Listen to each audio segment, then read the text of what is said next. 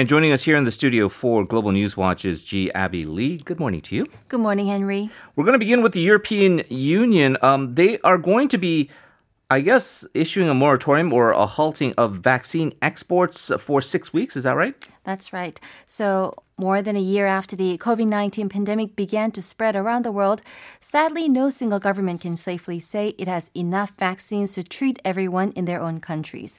So the European Union is going to going ahead with an emergency legislation that will lead to curbing exports for the next six weeks of COVID COVID nineteen vaccines manufactured in the bloc. So this comes as a response to supply shortages at home amid a rising third wave in continental Europe.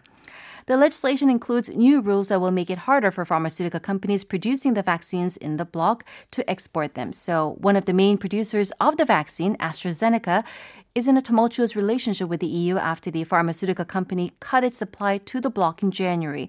So it is a main target of the new rule, but the Wednesday's legislation could also affect Pfizer and Moderna. Right, and as we now have to talk about them as two separate entities, uh, the UA, the UK also, right? Right no longer. So the UK is the biggest beneficiary of EU exports. Other countries that could potentially be affected are Canada and Israel. Canada is the second largest recipient of EU made vaccines, and Israel also imports from the bloc. The European Commission President Ursula von der Leyen said last week the EU is in the crisis of the century and that she's not ruling out anything for now. That's because the Commission has to, in her words, make sure that Europeans are vaccinated as soon as possible as opposed to others. Now, we know about AstraZeneca because it's just been the topic of a lot of rumor mongering mm-hmm. here in uh, Korea about the uh, safety efficacy. There's been some bad luck between uh, the firm that makes AstraZeneca and, and the EU. What happened here? Yes, so as I briefly mentioned earlier, it all began in late January. AstraZeneca told the bloc it would cut its deliveries by more than half in the first quarter of this year, thereby disrupting EU's vaccine rollout plans.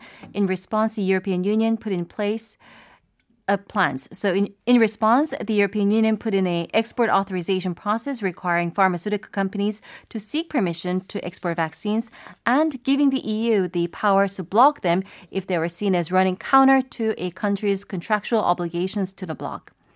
Since February 1st, the European Union blocked only one out of more than 300 exports, a small shipment of AstraZeneca vaccines to Australia.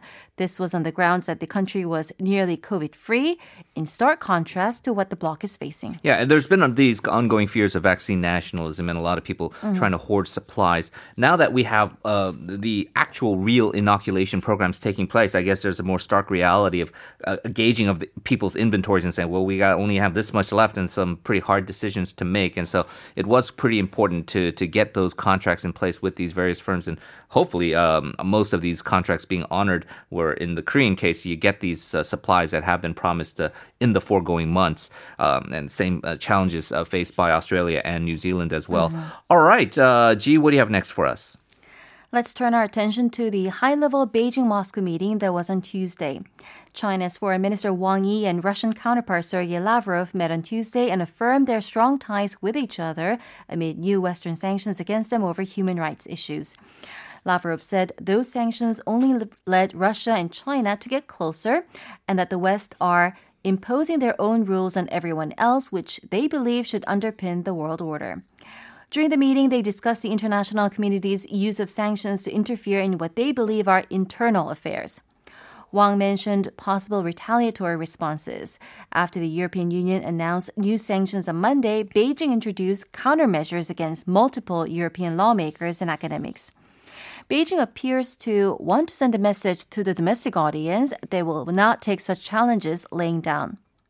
Experts say the potential cost for China in underplaying their hand, when overplaying their hand rather, here is relatively high. A miscalculation of how to go about the punitive measures could jeopardize a forthcoming investment agreement with the EU, known as the Comprehensive Agreement on Investment with China. The wide ranging agreement is seven years in the making, so you don't want to have that go missing. It could also push the bloc closer to Washington now that the EU doesn't feel the need to distance itself from the US after the Trump administration. Chinese well, officials targeted by the EU sanctions include those responsible for the Xinjiang region. The U.S. State Department believes up to 2 million Uyghurs and other Muslim minorities are detained in camps in the far western region where they are subjected to forced labor and other abuses. China has consistently denied allegations of human rights abuses, arguing the camps are necessary to prevent religious extremism and terrorism. The UK, US, and Canada and more have joined forces with the EU in the joint statement intended to send a clear message to Beijing to end such practices. Yeah, and we saw that on the very public display during that infamous uh, Alaska meeting between the US mm-hmm. and uh, Chinese uh, officials. a bit of a war of words uh, in regards to that. You mentioned the uh, treatment of the uh, Uyghur Muslims in China. certainly, a similar persecution has taken place in Myanmar, which is now making headlines for other news, obviously, with the military junta taking control again. Uh, but uh, the Rohingya, uh, they've also had to flee in various instances and various refugee camps in other countries. There was a fire apparently in a Rohingya refugee camp in Bangladesh. Right. So, as you know, Bangladesh is a neighboring country to Myanmar, mm-hmm. and some 45,000 people have lost their homes by Monday's fire at the Balukhali camp in southern Bangladesh. The camp houses Rohingya Muslims who have fled neighboring Myanmar, where, as our listeners are probably aware, many are still protesting against the military coup. And apparently now the situation has gotten so bad that even people just walking on the street are being arrested mm. for no apparent reason. Now, after the fire started, it caused panic among refugees. Of the confirmed dead, at least three were children. Bangladesh officials have reportedly confirmed at least 11 dead in total. Some 40,000 huts seem to have burned down. A spokesperson for the UN High Commissioner for Refugees said in a media interview that at least 400 people were still missing since the fire and that some 560 had been injured in the blaze. Yeah, certainly uh, tragic, and not to mention mm. uh, the tragic deaths that have already taken place within Myanmar, Myanmar with the democracy protesters against the military regime there. We do have time for one more item. Uh, what is it? Let's finish on a high note by checking out the ranking for the happiest countries on earth. For the fourth year running, Finland has come out on top in the annual list compiled by data from Gallup. Iceland, Denmark, Switzerland, and the Netherlands follow in that order. The United States moved up from 18th to 14th place, and the United Kingdom dropped from 13th to 18th. Australia held its place at 12th place. Several Asian countries fared better than they had in last year's rankings. China moved to 84th place from 94th.